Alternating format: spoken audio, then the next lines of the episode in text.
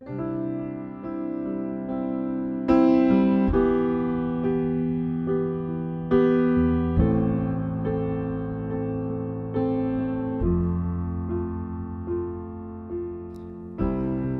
salutăm în numele Domnului Isus și vă spunem un bun venit la transmisiunea podcast a Bisericii Române Filadelfia Atlanta.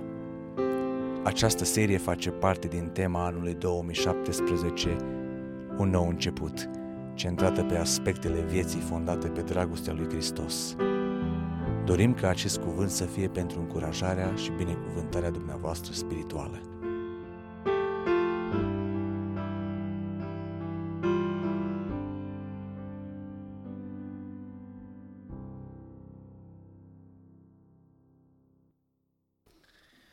Iubiți frați și surori, așa cum stăm ridicați în picioare, vă invit pe toți să deschidem împreună cuvântul Domnului la Evanghelia după Ioan, capitolul 6, de unde citim cuvântul Domnului programat pentru seara aceasta. Citim de la versetul 1 până la versetul 14, 15.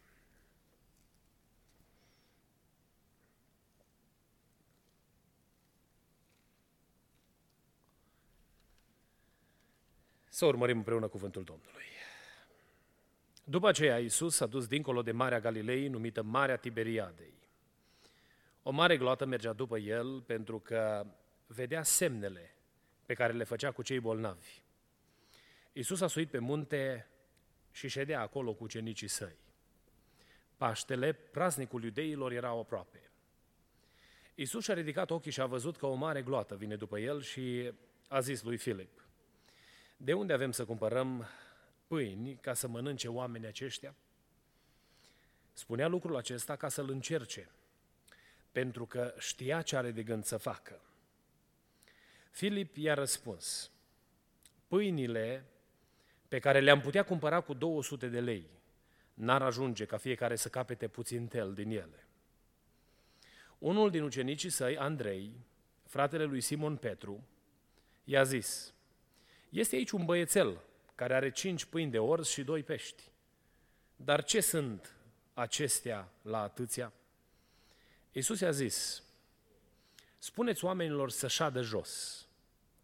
În locul acela era multă iarbă. Oamenii au șezut jos, în număr de aproape cinci mii. Iisus a luat pâinile, a mulțumit lui Dumnezeu, le-a împărțit ucenicilor iar ucenicii le-au împărțit celor ce ședeau jos.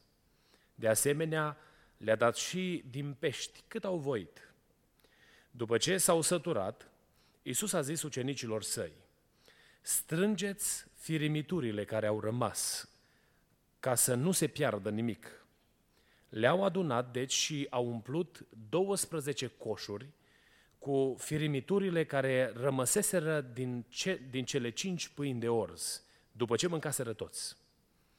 Oamenii aceia, când au văzut minunea pe care o făcuse Iisus, ziceau, cu adevărat, acesta este prorocul cel așteptat în lume. Iisus, fiindcă știa că au de gând să vină să-l ia cu sila ca să-l facă împărat, s-a dus iarăși la munte, numai el singur. Amin. Vă invit cu respect să vă reașezați.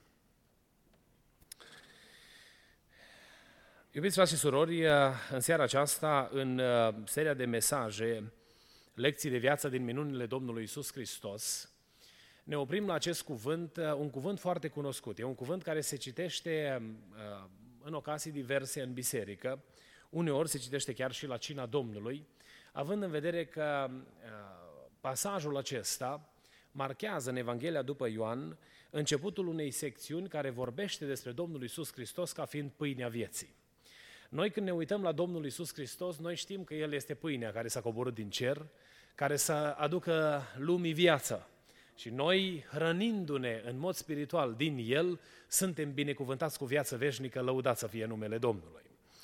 Însă, minunea aceasta este o minune pe care Domnul o face, ca de altfel toate celelalte minuni din Noul Testament, așa cum am văzut deja până în momentul acesta, cu scopul ca atât ucenicii cât și cei care îl urmau îndeaproape să învețe câte ceva despre el și în același timp să învețe modul în care el așteaptă să-L abordăm sau să ne apropiem de El, să apelăm la El. Minunea aceasta uh, are în mod special de a face cu autoritatea Domnului Isus Hristos asupra tuturor nevoilor vieții. Uh, ne-am uitat în, în uh, pasajele anterioare și n-am să mai repet uh, în seara aceasta fiecare temă pe care am parcurs-o până la momentul acesta, însă am văzut că în fiecare dintre minunile pe care le-am parcurs până la momentul acesta, Domnul a subliniat sau Dumnezeu a subliniat în Scriptură câte un adevăr despre Domnul Isus Hristos. Iată că în seara aceasta Scriptura ne-l prezintă pe Domnul ca având autoritate asupra nevoilor curente ale vieții, nevoilor de fiecare zi cu care omul se confruntă. Noi, Biserica Domnului, este bine să știm că Domnul are autoritate asupra tuturor lucrurilor sau asupra tuturor nevoilor noastre. Nevoile vieților noastre sunt foarte diverse. De pildă, poate cineva are nevoie de o mașină și într-un anumit loc sau colț al lumii, mașina este un lux și poate în comunitate s-ar zice ce-i trebuie lui mașină, pentru că mașina este numai pentru cei care au posibilități materiale. Dar se poate, se prea poate ca mașina să fie mijlocul de transport de care ai nevoie pentru a-ți câștiga pâinea de fiecare zi. Imaginați-vă dumneavoastră viața aici în Atlanta fără mașină. E greu să-ți imaginezi lucrul ăsta, nu?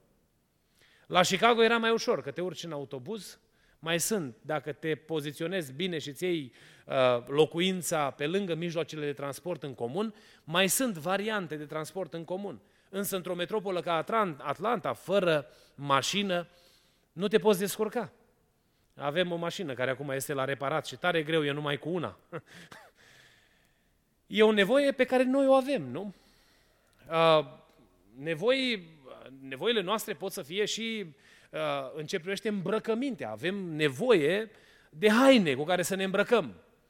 Și pentru noi aici, unde clozetele nu li se mai închid ușile de câte haine avem, am spune că ce mai nevoie e și aia.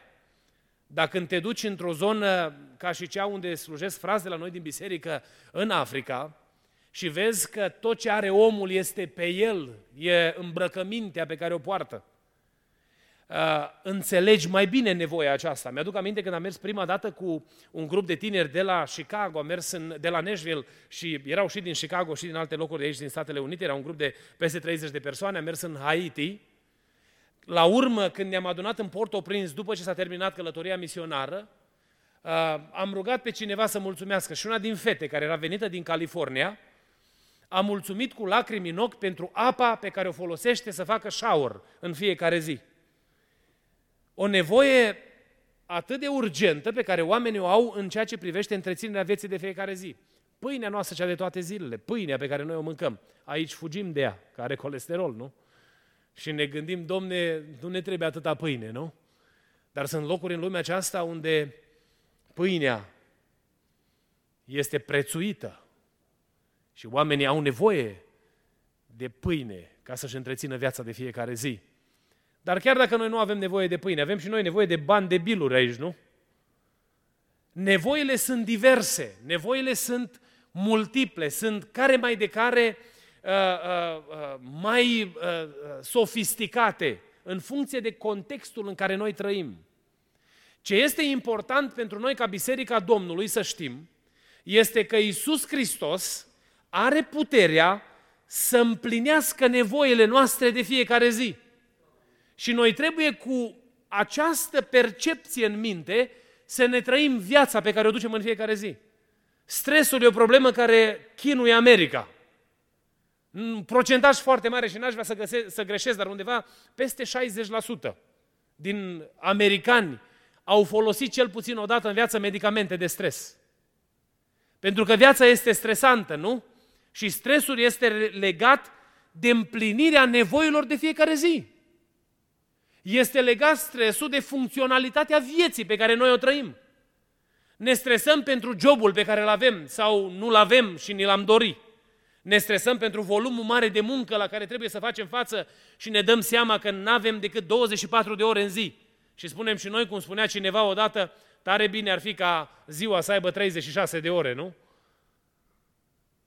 Avem atât de multe probleme și ajungem să avem, să suportăm sau să, să uh, uh, uh, suferim consecințele problemelor cu care noi ne confruntăm, pentru că noi nu știm ce să facem cu problemele curente ale vieții. Le luăm și uneori, am auzit uh, chiar și aici în Statele Unite de multe ori oameni care spun, domne, eu vreau să-mi țin, să-mi iau viața în mâini și să, și să fiu eu stăpân pe viața mea, nu? Când de fapt viața noastră nu este a noastră și vom vedea în seara aceasta că Domnul Isus Hristos așteaptă de la noi să punem în mâna Lui, pentru că El este Cel care are autoritate asupra problemelor de fiecare zi, toate problemele cu care noi ne confruntăm. Să aruncăm asupra Lui toate îngrijorările noastre și toate frământările cu care ne luptăm, ca să putem să avem liniște și pace în suflet, binecuvântat să fie numele Domnului. Isus este Cel care poate să întâmpine, poate să rezolve, poate să uh, ne ajute în mijlocul problemelor curente ale vieții. Pasajul acesta ne vorbește uh, sau surprinde, uh, așa cum am văzut și la celelalte pasaje, cinci imagini, cinci secvențe. În prima secvență, de la versetul, de la versetul 1 până la 6, Biblia ne spune ce s-a întâmplat și cum Domnul Iisus Hristos, înconjurat de mulțimea aceea mare de oameni, se pregătea sau pregătea uh, mulțimea pentru acea minune pe care el urma să o, să o înfăptuiască. O minune extraordinară. O minune care spunem noi, nu n-am mai întâlnit-o, sau cel puțin am auzit unii doar că s-a, s-a, s-a, s-a întâmplat. Uh, ca o mică paranteză aici, uh, mi-aduc aminte de o soră, un vas de lucru din, uh, din Reșița, poate unii dumneavoastră s-au auzit de dânsa, sora Mărioara Nista, a primit odată un grup de vreo 20 de musafiri într-o duminică seara. Și sora ne mărturisea lucrul ăsta. Acum cred cu toată inima că oameni cu frică de Dumnezeu vorbesc adevărul. Și spunea că avea o oală mare de ciorbă și a zis, măi, dar n-are cum să ajungă la 20 de oameni flămânzi după o zi de, de, de slujire. Și a pus oala pe masă și s-au hrănit toți și a și rămas ciorbă în oală. Ea spunea că Dumnezeu a făcut minunea și s-a mulțit ciorba acolo în oală. Și cred asta, pentru că Dumnezeu poate să facă lucrul ăsta. Uh, însă minunea aceasta are o proporție sau are proporții inimaginabile pentru noi. Din cinci pâini să dai de mâncare la cinci mii de oameni? Și Domnul pregătește cadru, în primele versete pregătește cadru pentru uh, uh pregătirea acestei minuni. Spune cuvântul Domnului chiar în versetul 6 că el spunea lucrul acesta ca să-l încerce pe Filip, să vadă, uh, pentru că Domnul avea în vedere să facă ceva. Și de fapt conversația, dialogul pe care l-a avut cu ucenicii, ducea spre minunea care urma să se întâmple. Apoi următoarea, următoarea imagine este versetul 7. Este imaginea unei credințe limitată de pesimism. Și haideți să citim să vedem ce spune cuvântul Domnului uh, în versetul 7. Îl mai, îl mai citim o dată. Versetul 7, cuvântul Domnului ne spune aici, Filip i-a răspuns, pâinile pe care am put, le-am putea cumpăra cu 200 de lei, n-ar ajunge ca fie să, fiecare să capete puțintel din ele. Este o imagine care este limitată de pesimism, dar pesimismul ăsta nu este irealist. Nu este uh, banalitate sau încăpățânare sau doar o stare de pesimism care uh, uh efectiv nu vede absolut nimic înainte. Ci, practic, pesimismul acesta era legat de o realitate. Cu 200 de lei nu puteai cumpăra decât un anumit număr de pâini. Și pâinile pe care le puteai cumpăra a, puteau să alimenteze sau să hrănească câțiva oameni. Dar iată că versetul acesta, versetul 7, ne surprinde această imagine a credinței care este blocată de pesimism.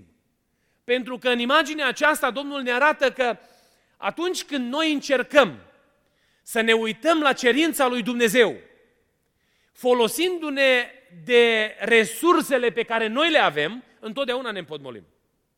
niciodată nu vom putea merge înainte. Vă aduc, în, vă, aduc în, uh, vă aduc aminte de o situație din Vechiul Testament. Când uh, Domnul vine și îi se arată lui Gedeon. Și Domnul îi face o afirmație lui Gedeon. Și îi zice, ce îi zice Domnul? Domnul este cu tine, viteazule. Eu mi-l imaginez pe Gedeon cum stătea el acolo și bătea greul în teasc, că au început să se uite, bă, cu cine vorbește Domnul? Că nu-i niciun viteaz pe aici. Dar când Domnul face afirmația pe care o face, el nu o face bazat pe resursele de care dispunea Gedeon, ci o face bazat pe puterea pe care el o avea, binecuvântat să fie numele Domnului. Versetul 7 ne surprinde imaginea credinței care e blocată de pesimism. Și pesimismul ăsta este legat de realități concrete. Te uiți la tine și vezi că ești limitat. Vine Domnul și spune, vreau să fac cu tare sau cu tare lucru cu tine și tu spui, Doamne, cu mine? Doamne, de eu sunt un om bălbăit, cum să mă duc eu față la faraon? Doamne, eu n-am ieșit niciodată din America, cum să mă duc eu până la marginile pământului să predic Evanghelia? Doamne, eu nu sunt din neam ales, n-am niciun fel de pregătire să vorbesc eu în numele Tău? Și lista poate să continue. Pentru că pesimismul ăsta care blochează credința este legat de situații concrete, reale. Ceea ce a făcut Filip, el și-a evaluat resursele. Mergem mai departe. Versetele 8 și 9 surprinde în reacția lui Andrei un alt fel de credință. Uh, credința care se manifestă în entuziasm, dar este blocată de rețineri este blocată de uh, entuziasmul ăla uh, spontan, imediat se lovește de realitate. N-ați auzit de multe ori, lasă-l mă, nu-l vezi că e plin de bucurie, dar o să-i treacă lui. Până dă cu capul și să vezi ce se, ce se lecuiește el. Nu-i mai arde nici de minuni, nu-i mai arde nici de puterea lui Dumnezeu. Când uh, Andrei a auzit de, de conversație, a zis, stai că nu trebuie să mergem la cumpărături. Avem aici Resursele sunt aici și nu trebuie să mergem să cumpărăm de nicăieri. Și apare entuziasmul ăla spontan, în care probabil a fost întrezărit, se întrezărea în mintea acestui ucenic puterea lui Isus Hristos de a face ceva. Dar după ce rostește în entuziasm faptul că sunt ceva resurse, știți ce zice tot el? Da ce s-a la tăța, nu? Uh, Imaginea aceasta unei credințe însoțită de entuziasm care se stinge repede atunci când vedem valurile sau atunci când conștientizăm realitatea. Am fost într-o seară, eram într-o lucrare de vindecare cu uh, mai mulți frați și Domnul a promis că va face, va face o lucrare uh, supranaturală acolo și Domnul îi cerea persoanei care a fost vindecată ulterior să pășească prin credință și să lase cârjele pe care se sprijinea. Avusese un accident și uh, uh, încheieturile picioarelor erau afectate, erau afectate de la accidentul acesta și se spusese că nu va mai putea umbla niciodată fără sprijin. Și Domnul îi spunea persoanei acestea pentru unul din uh, frații lucrători, lasă cârjele și pășește în vindecare prin credință. A fost prima dată când eu am văzut o lucrare de genul acesta. Femeia a lăsat cârjele la o parte și a început să calce pe picioarele ei și a început să calce pe picioarele ei. Și când s-a atins Dumnezeu de ea și a început să meargă, a început să strige plină de bucurie că Dumnezeu este un Dumnezeu care face minuni, lăudat să fie numele Domnului. Entuziasmul te aduce în faza aceea în care inima ți este plină de încredere că Dumnezeu poate să facă ceva. Dar conștientizarea realității uneori ne face să ne dăm înapoi. O, pe la stăruințe după botezul cu Duhul Sfânt vedem atât de des manifestarea acestei credințe manifestată în entuziasm, dar blocată imediat de întrebările pe care mintea noastră le fabrică, le provoacă, le, le, le pune înainte. Um, Andrei, foarte, uh, foarte uh, realist, imediat spune, dar ce am putea face noi cu, uh, cu atâtea resurse pentru că nu au cum să ajungă la toți. Atunci când noi încercăm să evaluăm puterea lui Dumnezeu prin comparație cu lucrurile vieții de fiecare zi, întotdeauna greșim. Și asta ne arată aici cuvântul lui Dumnezeu. Un alt lucru pe care eh, îl vedem, versetele 10 până la 13, este imaginea credinței autentice, manifestată în ascultare de Dumnezeu. Domnul nu intră la dialog cu Andrei sau cu grupul de ucenici. Nu le zice absolut nimic. Ci după ce Andrei își gata pledoaria lui pentru neputință, Domnul îi spune așezați pe toți pe iarbă.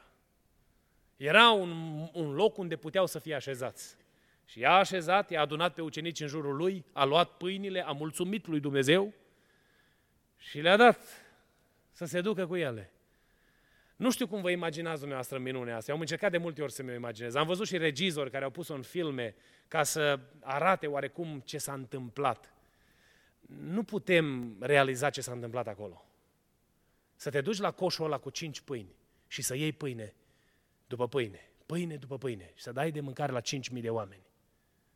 Noi am avut eveniment aici la biserică de 200 de oameni când a fost conferința pastorală. Și dacă vin 20 în plus, suntem dați peste cap. Că n-au fost numărate suficiente polonice, nu? Pentru că cu mâncarea, n-ai cum să, mai ales când programezi și faci la rețetă ce trebuie făcut, să dai pâine la 5.000 de oameni. Și după ce au dat din coșulețul ăla mic, în care erau 5 pâini de orz, să se adune, 15, să se adune 12 coșuri pline de fărămituri.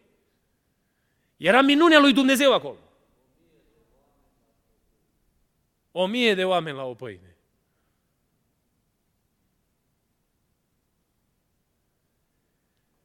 Luau pâine după pâine, pâine după pâine. Întindeau mâna în coș. Dar nu întindeau mâna în coș pentru că era grămada mare de pâine și luau de acolo. Ci luau din coș în ascultarea credinței. Pentru că Iisus Hristos le-a cerut să facă lucrul acesta. Mergem mai departe. A cincea imagine pe care o surprinde pasajul acesta, versetele 14 până la, până la 15, este imaginea credinței izvorâtă sau produsă de materialism. Și Domnul fuge de o asemenea uh, credință. Domnul n-are, nu lucrează cu asemenea, cu asemenea împrejurări. Spune cuvântul Domnului că după ce au văzut mulțimea aia mare de oameni, au văzut ce s-a întâmplat acolo și au văzut minunea aceea grozavă, au văzut lucrarea aceea impresionantă pe care a făcut-o, Domnul a zis, cu siguranță, El este trimisul lui Dumnezeu. Au zis ceva greșit oamenii ăștia despre Domnul? N-au zis nimic. Dar mă întreb unde au fost ăștia la predica de pe munte? Când Domnul a afirmat ferice, ferice, ferice. Și erau descoperite valorile împărăției lui Dumnezeu. De ce n-au reacționat în felul acesta la minunea descoperirii cuvântului.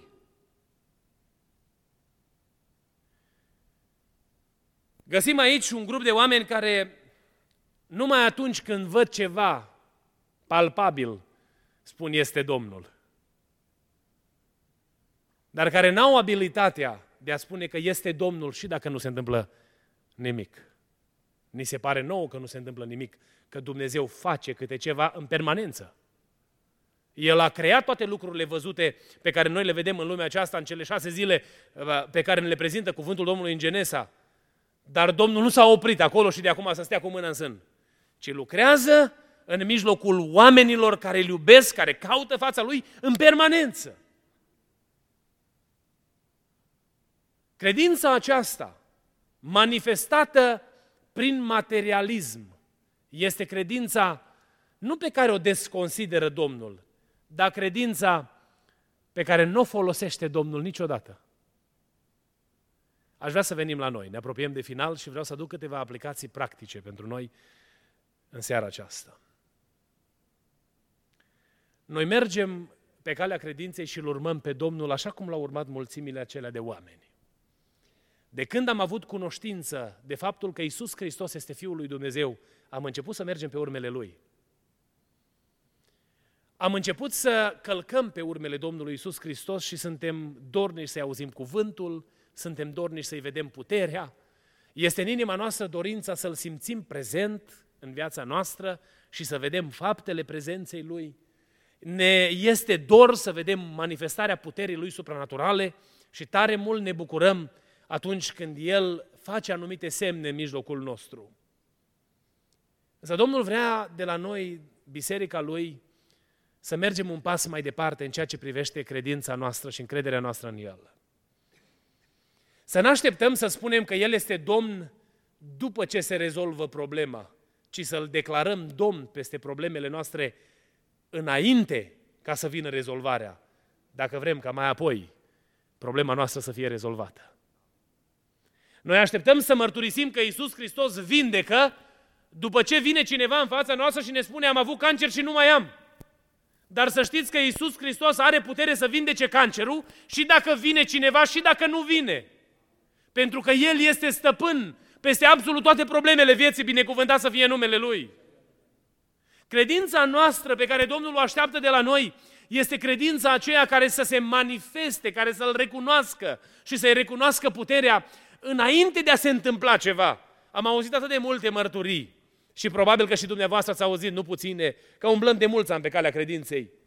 Au venit, vin frații în general și spun, când n-a mai fost nicio soluție, am apelat la Domnul. Și e bine că apelăm la Domnul și atunci. Dar știți ce vrea Domnul de la noi? Să apelăm la El înainte de a căuta orice altă soluție. Pentru că la El este soluția pentru ieșirea din orice impas în viață. Dacă Domnul alege să te vindece, spre exemplu, El face minunea aceasta cu un scop, așa cum am văzut în, în mesajele anterioare. Dar dacă Domnul nu te vindecă, să știi că nu te va lăsa singur în mijlocul boalei tale. Nu, nu te va abandona acolo. N-au fost multe zile în viața noastră să știm că ne-am culcat fără să mâncăm ceva. Vă duceți aminte de așa ceva vreodată? Am fost o dată în județul Vaslui la evangelizare și mi s-a umplut sufletul de durere când am văzut că oamenii ăia, după ce au curățat cartofii ca să facă de mâncare, salvau cojile. Și am întrebat dacă cojile le dau la animale. Nu, cu cojile se face de seară de mâncare. Mi s-a întors parcă Duhul în mine și m-am gândit, Doamne, dar cât de mare poate să fie sărăcia oamenilor acestora? Dar știți ce este interesant? Că și mâncând coș de cartofi, Dumnezeu are grijă de noi, binecuvântat să fie numele Lui. Când am fost în Haiti, unul din lucrurile care m-au izbit cel mai puternic a fost contrastul dintre atitudinea acelor oameni în închinare și realitatea în care ei erau. Am fost în biserica din Port-au-Prince care numără 4.000 de membri. Și când am ajuns duminică seara acolo, am crezut că ia foc cortul ăla. De fapt, era cum a fost dărâmată de cutremur, era așa acoperită cu ceva prelate și puse niște table, așa, pe niște, pe niște uh, copaci, tăiați efectiv, copaci din pădure, uh, un pic aranjați și așezați acolo ca să susțină tablele alea. Măi, și când au început oamenii ăia să cânte cu tot ce au avut ei, s-a ridicat Duhul în mine și am zis, Doamne, cât de mare este numele Tău. Pentru că oamenii ăștia, 80% dintre ei, îmi spunea pastorul bisericii, merg și dorm pe stradă în corturi. Dar ciudățenia mare stătea în contrastul realității vieții lor de afară și manifestarea lor în închinare, în, în, în biserică, în, în prezența lui Dumnezeu. Au fost acolo câțiva cu noi și au început să-i judece. Bă, dar ce țopă ăștia, azi lasă-i să țopăie până nu mai pot. Eu nu pot să țopăi, că n-am, nu de firea mea uh, în felul ăsta. Dar când am văzut inima pe care oamenii au aveau în închinare înaintea lui Dumnezeu și bucuria care era exploda din inima lor, am zis, Doamne, Tu ești Dumnezeu peste biserica Ta. Tu ești Dumnezeu peste biserica Ta. Dumnezeul nostru așteaptă de la noi ca noi să-L declarăm Domn înainte de a se întâmpla minunea. Și să-i spunem Domnului, Tu poți, Doamne, totul. Asta de fapt era credința manifestată în ascultare. Preobiților, să nu umblăm după Domnul pentru favoruri. Cel mai mare favor pe care putea să ne-l facă Dumnezeu ne l-a făcut deja. Nu mai are ce să ne facă favor mai mare. Știți care e favorul ăla? Ne-a dat mântuirea. Ne-a iertat păcatele. Nu are Domnul ceva mai mare să ne dea. Asta a fost ce-a avut mai scump, ce-a avut mai prețios, ce-a avut mai de valoare. Ne-a dat în prima zi. Și de aici înainte știți cum trebuie să-L urmăm noi pe El? De drag. Să ne uităm la El și să-i spunem Domnului, Doamne, cu minuni sau fără minuni, noi vom merge pe urmele Tale. Cu semne sau fără semne, noi vom sta credincioși în ascultare de Tine. Știți că El a promis că pâinea cea de toate zilele nu o să ne lipsească. Și îmbrăcămintea de care avem nevoie ne-o va da. Că așa cum îmbracă El crinii de pe câmp, ne va purta de grijă și nouă. Prea iubiților, problemele vieții, care nu sunt puține, Dumnezeu ne îndeamnă în seara aceasta să le punem în brațele Domnului Isus Hristos. Să nu ne mai frământăm cu ele peste măsură de mult. Noi suntem responsabili cu viața pe care o trăim și trebuie să îngrijim de casele pe care le-a dat Dumnezeu, să îngrijim de copiii pe care ne-a dat Dumnezeu. Dar în momentul în care nu putem dormi noaptea, că nu știm ce o să se întâmple mâine cu noi, este o problemă de credință. Dumnezeu vrea ca poporul lui să aibă pace și liniște în prezența lui. Să-i spui Domnului, Doamne, eu nu știu ce va fi mâine. Noi avem o cântare care, când eram la institut, am auzit că e imnul studenților de la seminarul teologic pentecostal. Eu nu știu ce fi va mâine, dar știu că Dumnezeu se îngrijește și de mine, că și eu sunt fiul său. Asta nu e un imn doar al studenților de la ITP București, ci ar trebui să fie imnul vieții noastre de fiecare zi. Și Dumnezeu să ne ajute la lucrul acesta. N-ai vrea în seara asta să te uiți la contextul în care ești. Eu nu știu care sunt problemele cu care te confrunți. Poate sunt probleme de ordin material. Poate ai anumite temeri cu privire la siguranța sau garanția zilei de mâine. Poate sunt probleme de ordin fizic, de ordin trupesc și ai anumite probleme de sănătate și ești doborât de întristare în sufletul tău că parcă nu vezi nicio ieșire, nicio soluție pentru problema cu care tu te confrunți.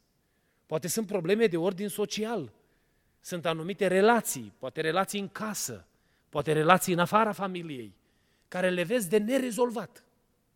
Aș vrea în seara aceasta, în numele Domnului, să te chem să pui numele Domnului peste orice problemă ai avea și să-i spui Domnului, Doamne, Tu ești Domn peste toate. Tu ești Domn, Doamne, peste familia mea. Tu ești Domn, Doamne, peste copiii mei. Tu ești Domn, Doamne, peste biserica Ta. Tu ești Domn, Doamne, peste toate și noi te înălțăm pe Tine ca Domn, pentru că Tu ai autoritatea asupra tuturor nevoilor vieții, binecuvântat să fie numele Tău. Haideți să ne ridicăm în picioare. Timpul s-a scurs.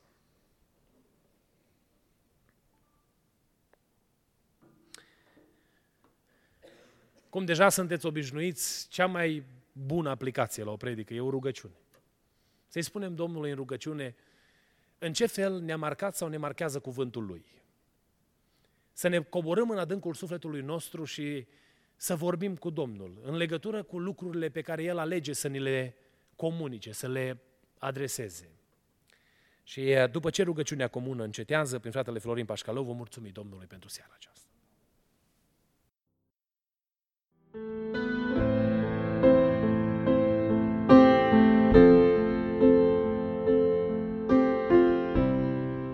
Vă mulțumim pentru că ați ascultat mesajul acestei săptămâni și ne rugăm ca Domnul să vă umple inimile de încurajare și speranțe noi. Mesaje noi vor fi afișate în fiecare miercuri. Dumnezeu să vă binecuvinteze!